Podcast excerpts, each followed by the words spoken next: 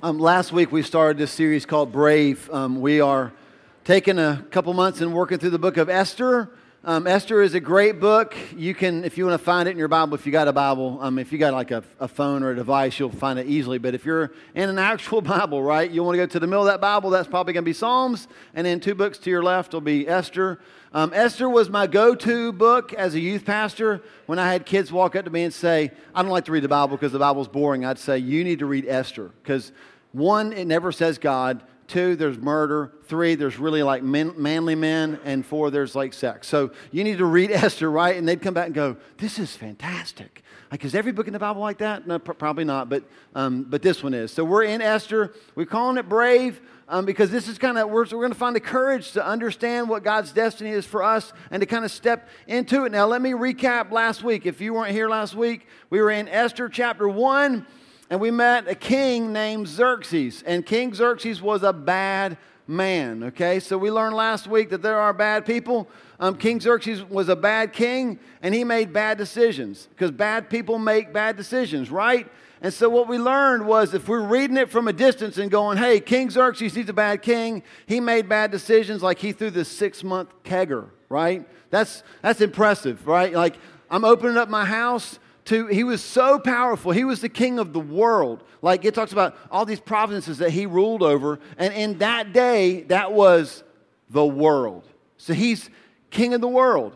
And he rules over it, and he is so powerful that he's able to call all of his army and military officials into his castle and say, Look, we're good. We rule the whole world, so we're going to take six months we're going to come off the battlefield, and I'm going to open up the bar, and you can drink whatever you want, however you want, how often you want, whatever. And I'm covering the tab. And how many of you know that when you get military men, testosterone, in a room for six months and give them all the alcohol that they want, nothing good's coming out of that, right? So we learned last week that this bad king started making some really bad decisions. And the biggest decision he made was to call for his wife, Queen Vashti, and she was having a separate party with the wives. And he said, Hey, in his drunken stupor, after six months and a week of all the alcohol he could ever want, he said, Hey, call my wife and have her come in wearing her crown. I want to display her beauty. And that sounds so sweet, doesn't it? All the men are like, I've been looking for a Hallmark card that says that. Wear your crown so I can display your beauty. But what he really meant was only wear your crown so that I can display your beauty, right? And it's like, we talked about this last week. How many of the women in the house are like, uh, no, right? And so for years, pastors have thrown Queen Vashti under the bus and said she was wrong, she was in the wrong place, she refused the king. And so, if you're a good Christian, a good church going person, you've been taught to never refuse the king. But what we learned last week is she was noble. And she said what all of the women in this house would have said I ain't coming out wearing just a crown so that I can be gawked at by a bunch of testosterone driven, drunk, for six month military men. Ain't going to happen. No way, no how. And so he made a bad decision. He booted her off the throne. Now, listen that's a great story. What we learned last week is this bad kings make bad decisions, and bad kings bow to a better king. The better king is King Jesus. And that's really good news because if we're honest, you don't look at them right now, but you can kind of check the people next to you with your eyes like that. We're sitting on our own thrones, we're running our own lives, and we're making really bad decisions. And we have we bow to a better king. God is He's a better king than that. And that's such good news for us. So here's what's going to happen in chapter 2. That's where we're going to be today. We're going to kind of pick the story up, it's, and we're going to see kind of what's happened to King Xerxes since last week. What's happened since chapter 1? He kicks her off the throne. He says, Let's replace her. Um, I don't like that trophy wife. She didn't do what I wanted. So now we find him in chapter 2 of Esther. And here's the first sentence it says this Later, when the anger of King Xerxes had subsided. Listen, here's the deal we're going to talk about these three aspects of bad choices. I want you to know why Esther is such an important book for you. Because people make bad choices all the time, right? Now, maybe you can't relate to that because you've never made a bad choice, but I've got some pictures just to prove to you that people make bad choices. Here's, here's the first one. Not that one. We got it? There we go. So I don't know where this Baptist church is. Um, God does not make mistakes. How do you like your mistakes? Medium, medium rare? How do you like yours? yeah. I'll give you a second to see if you catch that one. Is there a state in the union called Mississippi? I think it's Mississippi, isn't it? So Mississippi's literacy program may be showing improvement, but they were way down when they started, apparently, right? Because isn't it M I, crooked letter, crooked letter, I, crooked letter, crook? There's two sets of, yeah. Okay, let's just see what else we got. So you're the contractor, right? And they call you and they say, look, we need you to install a security camera and a system so we can catch crooks, and then this is what you get. Um, that's a really boring security feed, isn't it? Yeah, I think we got another. If we just. can we just keep it here for a second? now, women, women in the house, this is foreign to you. You'll never walk into a woman's bathroom and see this, and thankfully, neither will men. Men, I'm just a question. One, I'm guessing no man in here is using those urinals. And two, if the men were to use them, we would somehow make a game out of it, wouldn't we? Somehow. I don't know how that would work, but um, uh, I think I just made a mistake. Um, and, and then we've got one more. Yeah, shoplifters will be prostituted. I don't think that's what they meant. I don't think they meant that, but um, anyway, wow. So so we all make mistakes. We all make bad, bad choices. And so we're going to kind of work through these three, these three truths about choices, three things about choices I want you to get today. And it starts in chapter 2, verse 1 of Esther, when it says, Later, when the king had subsided, when his anger had subsided. That word later, um, let's talk about the regret of bad choices. Okay? If, this is when regret happens, isn't it? Regret doesn't happen when you're making the choice, right? It happens later. And, and how much later is this? People aren't totally sure. Um, it could be three to four years. So, three to four years after King Xerxes boots Vashti off the throne, later, three to four years later, he starts to have regret. It says that he starts to remember what he had done and what she had done. And if you remember from last week, what he decreed about her was she could not be on the throne any longer. And it was written in the law of the, the Medes and Persians. And what that meant was it could not be revoked. So, like, again, he thinks he's king of the world. And so what he says goes, right? I don't want that to be true about my life because I say a lot of stupid things and I say something one day and then later I'm thinking that was a huge mistake. But he thinks he's invincible, right? So what I say goes. And so when he says he remembers Queen Vashti, what he said to her, what he did to her, and how it could not be revoked, he's having some regret. And in that meantime, three to four years, here he is, King Xerxes. He's gone out to his greatest accomplishment in military was going to take place during these years. And again, not that I've seen the movie 300. I don't even know if you should watch it if it was if it was like the TV version, but if you've seen that movie, that's the story of King Xerxes. And that's the story of King Xerxes in between chapter 1 and chapter 2, going out with his military to fight against the Greeks. It was going to be his greatest accomplishment, and he got crushed. So here's a man who has booted his wife to the curb, gone out to be a, to, to win and uh, against his greatest enemy, He's going to have this great conquest. He gets destroyed and he comes back. And the men here can relate to this. And all he wants is just like somebody to console him because he just got his butt kicked. And he realizes in chapter 2, verse 1 wait a second, I don't have a queen. I used to have a queen. Maybe he starts to think, I was an idiot for asking her to come out with just a crown. What was I thinking, right? Have you had those moments where you're kind of like, regret is you wake up the next morning and you're like, what'd I do? Right? I mean, let's, should we get real? Like, This is when you wake up next to a toilet. This is when you wake up in somebody else's house.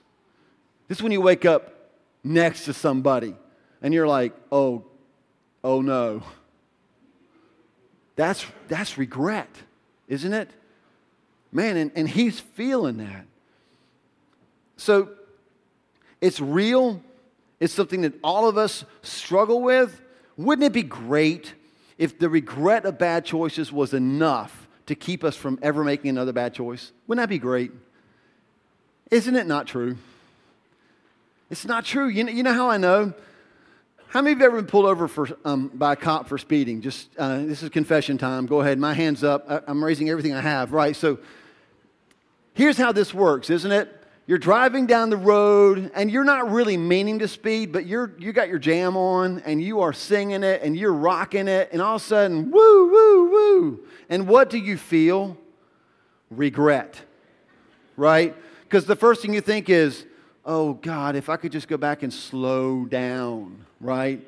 If I had just paid attention to that dude that was blinking his blinkers at me when he's coming the other direction, right? Why did I have my eyes closed at that moment? What was I thinking? That's called regret. And you pull over and you're never more close to God than when he comes up or she comes up and says, license and registration, please, and they walk back to their squad car. And while they're in the squad car, I'm sure playing solitaire, I don't know what else they do, but while they're doing that, what are you doing? You are calling out to God. Oh God, if you can just make it nine miles an hour over and not anymore, I will follow you for the rest of my life. Or if you could just poof, make the car disappear. Okay, let's go with prayer one, right? Like this is where you are, and you're just like calling out to God. And God, if you're real, if you are really there, you will take care of this. And then God, because God's very secure in who He is and does not need to prove it to you, allows the policeman to give you the ticket, right? And now you're really feeling regret, especially if you're married. Yeah. Okay, I'm taking her to her favorite restaurant. You know, I'm buttering her up. By the way, we're going to be paying $10,000 more in insurance. So you're still kind of feeling this regret, right? And so whenever he gives you your stuff back and you can pull away, how how fast do you pull away from the policeman? Slow. And you go five miles an hour under. Not everybody, but most people go five miles an hour under the speed limit for how long?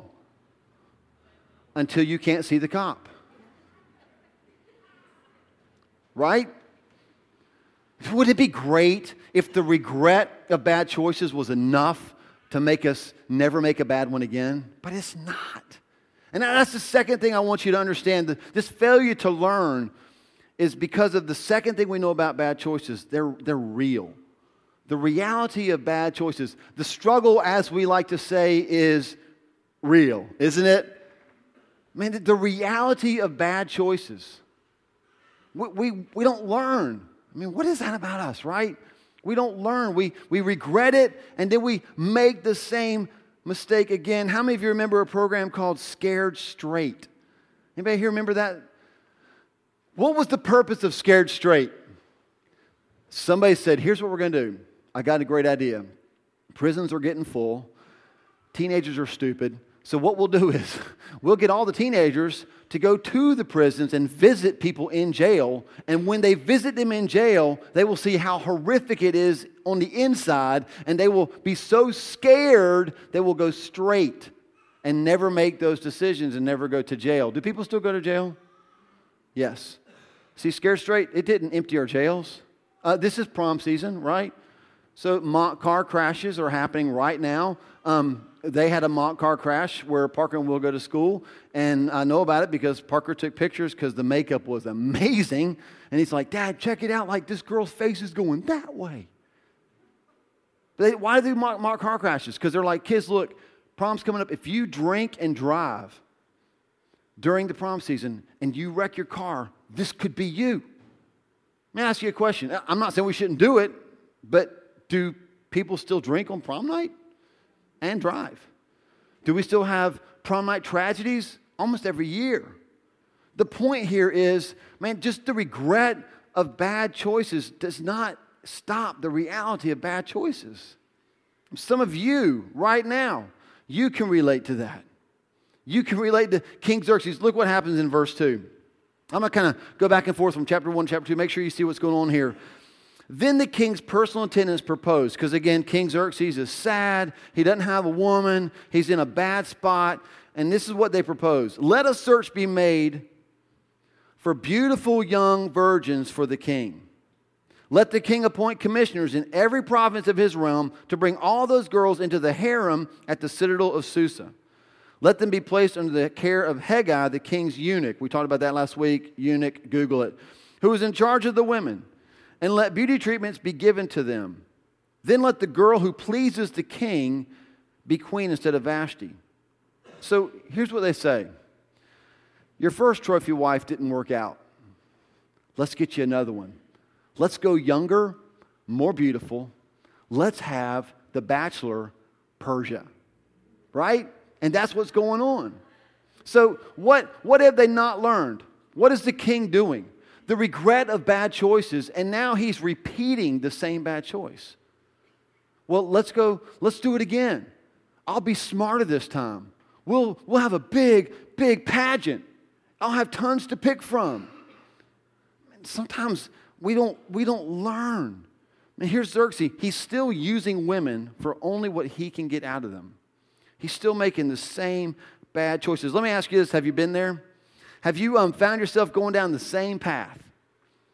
And you end up saying stuff like this um, God, this time I'll smoke less, I'll, I'll drink less. If this hits too close to home, I'm sorry, but I'll this time I'll clear my browsing history better.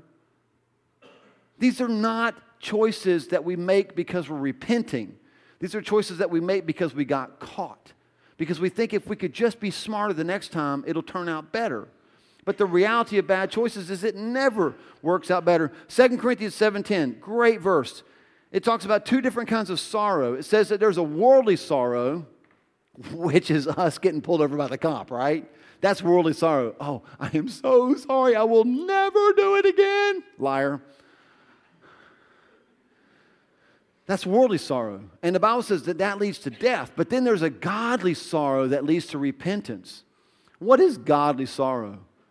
Godly sorrow is not, I'm sorry that I got caught. It's, God, I'm sorry that I broke your heart. That changes everything, right? And when we realize this is something between me and God, I'm breaking his heart. That's what leads to change. King Xerxes here, he's struggling with the first kind of sorrow. This is worldly sorrow. It didn't work out so well the first time, so let's get smarter. Let's, let's, let's take an entire year and get the women as beautiful as possible. But you see, he's still doing the same thing he did in chapter one. He's still basically saying to women, hey, just stand in here and let me look at you and make sure that you look beautiful enough. And if you do, then you're mine. He's doing the exact same thing he's always done. Nothing's different. let's continue. A couple more people. And this is verse 5. We're going to meet a man named Mordecai. And if, you're familiar at all with Esther, you know, like there's Xerxes, there's Vashti. We've already talk, met those two. Now there's Mordecai, and he's going to have um, a cousin named Hadassah, who is actually Esther, right? That's her name. And then we'll meet another guy later named Haman. So there's like five major characters, right? And if you're if you've grown up in church, um, then here's how you tend to read the Bible. Uh, if this is okay for me to say, we tend to read the Bible like there are good people and there are bad people in the Bible. Okay? So the good people make good choices and the bad people make bad choices. And so we tend to read the Bible like we're the good people, right?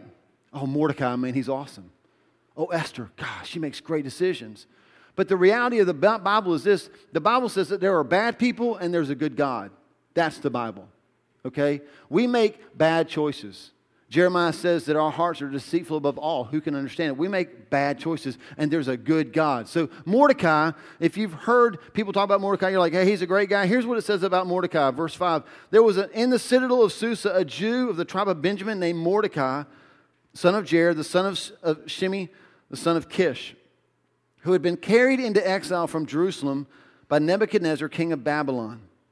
Among those taken captive, with the king of Judah. Here's what had happened, just so you kind of understand what's going on here. He's in the family line of King Saul, a couple, couple kings back for Israel.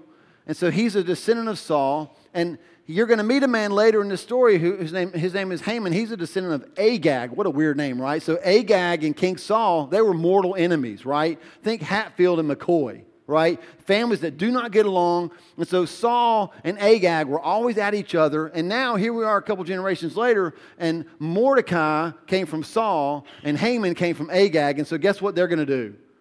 Not like each other, right? There's going to be some conflict. He's in Susa with, he has no choice in the matter because Nebuchadnezzar exiled all the Jews away from Jerusalem. How many of you have ever been grounded in your life? Your parents were like, You're grounded, okay? I was grounded for nine weeks one time. Bless my dad's heart. Nine weeks. I made a D. I deserved it, I'm sure, but nine weeks, no TV, no phone, no friends, just like I didn't have friends anyway, but whatever, no TV, no phone, go to school, eat, go to your room. That was my life for nine weeks. All I remember about that is it happened right in the middle of Miracle on Ice in the, in the Winter Olympics. I didn't get to watch that. Do you believe in miracles? I would if I could see it, right? I'm not bitter at all about that. That's kind of like exile, right?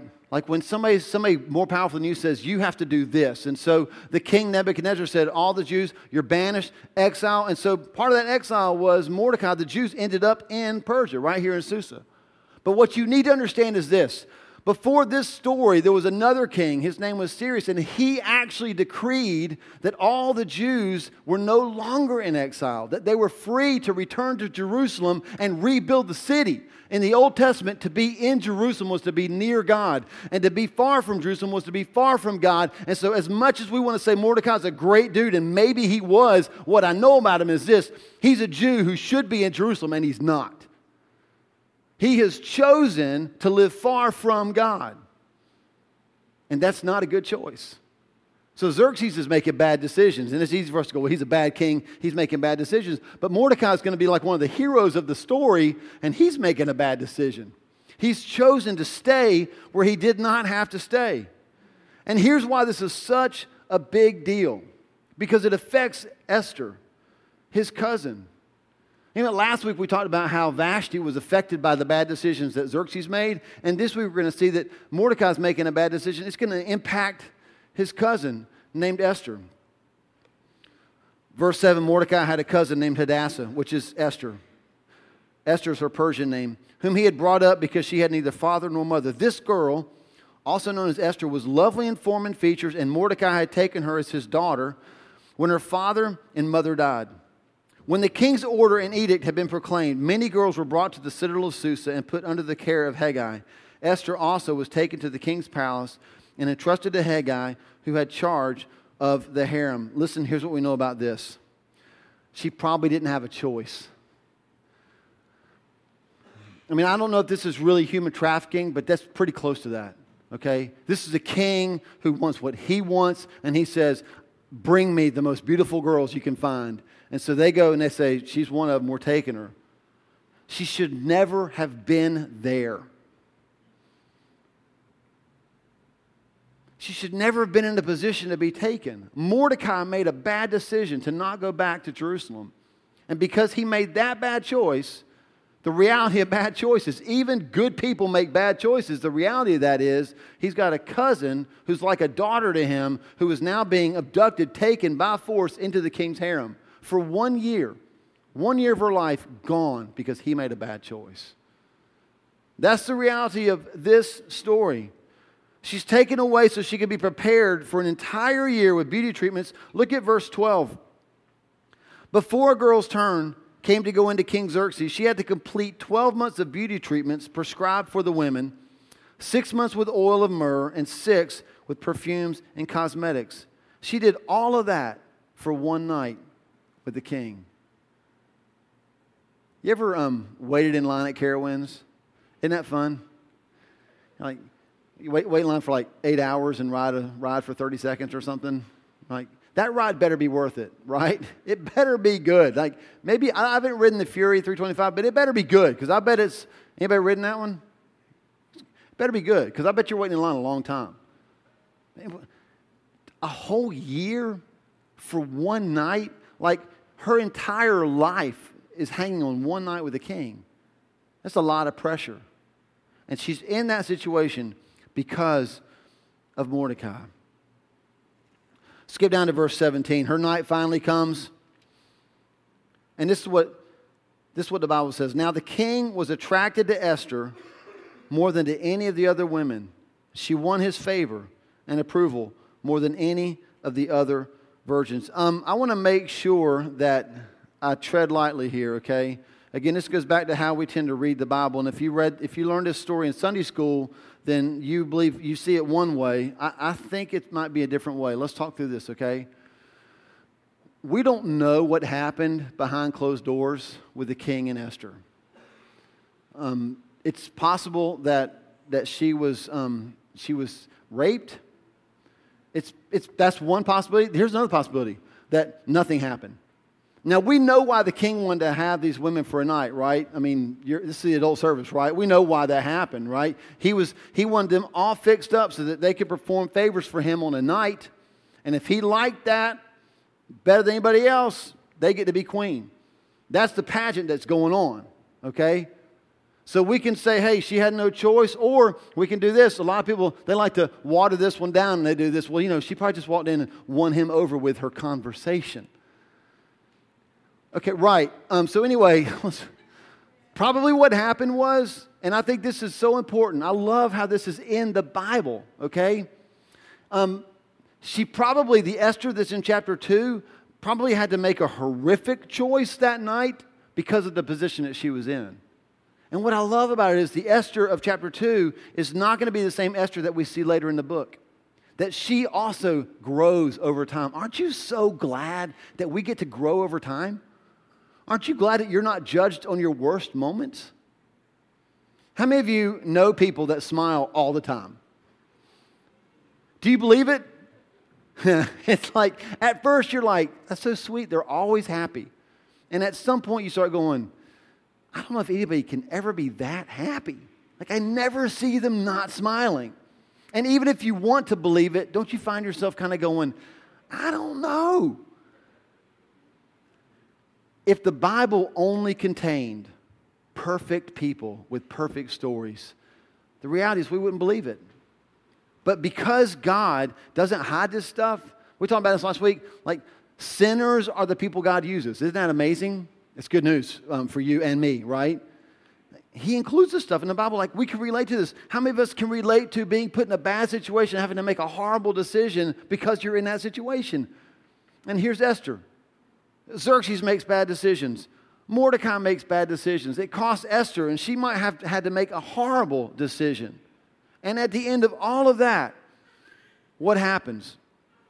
She becomes queen. The end of verse 17 says So he set a royal crown on her head. He made her queen instead of Vashti. And the king gave a great banquet.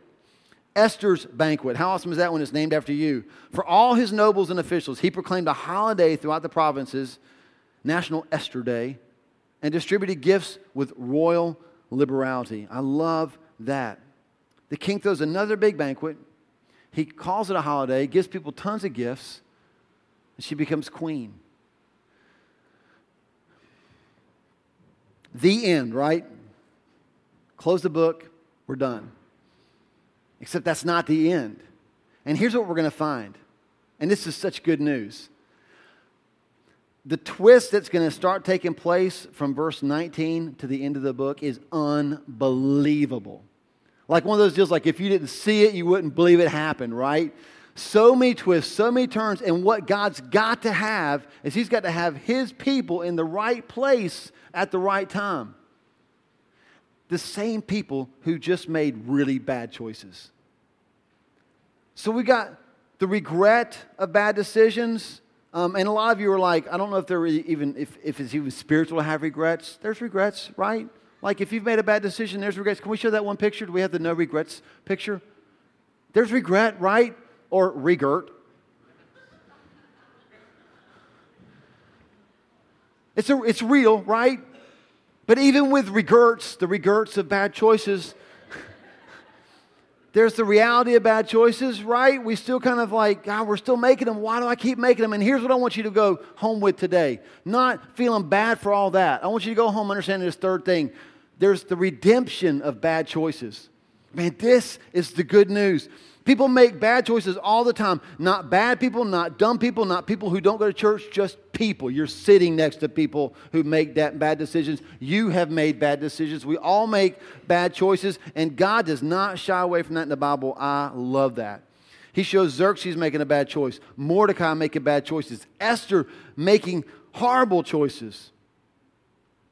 And he still is active behind the scenes. Do you get that? You see that? God's active behind the scenes. He's putting her where she needs to be, even in spite of horrible, bad decisions. Your big idea says this it says, Our choices will never limit God's options. Our choices will never limit God's options. It means that God's plan is never at the mercy of our plan. It means this our mistakes can never paint God into a corner. I don't know if you've ever painted, but I did. And painting into a corner is like when you get so busy, like especially like painting a floor, and you, you're going for it, you're going for it, and then you get to the corner and you're like, oh, crud. Like, doors over there, right? You can't walk from here to there because, like, dry spot wet paint door. yeah, I, I can't. It's a bad place to be. You, you need to understand this, okay? There's a lot of freedom in this. Our mistakes will never paint God into a corner. He is not at the end of chapter one, at the beginning of chapter two, all the way through Esther going, What do I do now? What, what, I can't, what do I do now? He's too powerful for that. He's a sovereign God, high and lifted up. He can handle even your worst mistakes. Our choices will never limit God's options. Here's what we're going to find from this point on in the story of Esther. So even though there were Jews in Susa that should not have been there, the God of the Jews is still working in Susa to set them free. He's still working to redeem them. He's setting the table. That's such good news. Let me answer one obvious question Does this mean that we should just make bad choices because God's bigger than those choices? No. There, there's a verse I want to read to you and then we'll close. It's in Romans. Paul was writing to the Romans and he said this at the end of chapter 5, verse 20. He said, Where sin increased, grace increased all the more where sin increased, grace increased all the more. And so Paul was smart. He wrote that and he knew what the Romans were thinking. They were like, sweet, right? That means like if sin's increasing and grace increases more, I can sin some more and there'll be more grace. I can sin even more. And it's like, this is fantastic. This is like, like Catholic Church. I just go do what I want, make sure I get to confession, I'm good to go, right? That's not the point. And so Paul says, should we sin so that grace might increase? He says, absolutely not. By no means, which in Hebrew is like something is like no, but there's stuff before it I can't say in church, right? It's like emphatically, no. Do not sin so that grace can increase. Do not make bad choices just so that God can prove He's more powerful than those bad choices. Just know that you may make bad choices, probably will, and God is never in a corner going, now what? He's too powerful for that. That's such good news. Esther is not a story about free passes to make bad choices. It's about a, a, merciful Redeemer who reigns over us even when we make bad choices. His redemption allows us to grow from our past. There's um, a great phrase, I love this. We'll see this in Esther. The fact that God can redeem bad choices means that your past may explain you, but it will never define you. You get that? It may explain you, but it will never define you. He's too powerful for that. Our choices will never limit God's options. Man, that makes all the difference for people like you and me. Here's how I want us to close this morning, okay? I'm going to ask you to close your eyes. Give yourself some time with God right now, okay? You're going to hear some, they're going to play some music over the, over the system. I just want to give you the chance to kind of think through choices. the reality of this is that some of us in the room have made bad choices, and we can, re- we can relate to the regret. You can relate to the regret. Some here are still wrestling with regret over decisions you might have made years ago. God, you'll never use me. You'll never use me like you would have if I hadn't done X, Y, Z. If I'd never met that guy, that girl, if, if things had not gone so fast, so wrong, maybe right now you'd be using me more. That's regret. And you just need to know this this morning that God's bigger than your choice. He's not up in heaven scratching options off your life because you made a bad choice. He's more powerful than that. Man, the next few weeks in Esther, you're going to be you're going to see that. You're going to be more and more convinced of how powerful God is. And I want this morning to be a day that you can be set free from that regret, where you can know the redemptive power of God.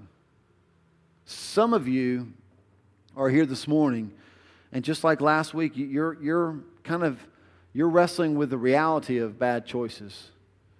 Either you keep making them or other people keep making them, they keep affecting you, but you're still you're dealing with that.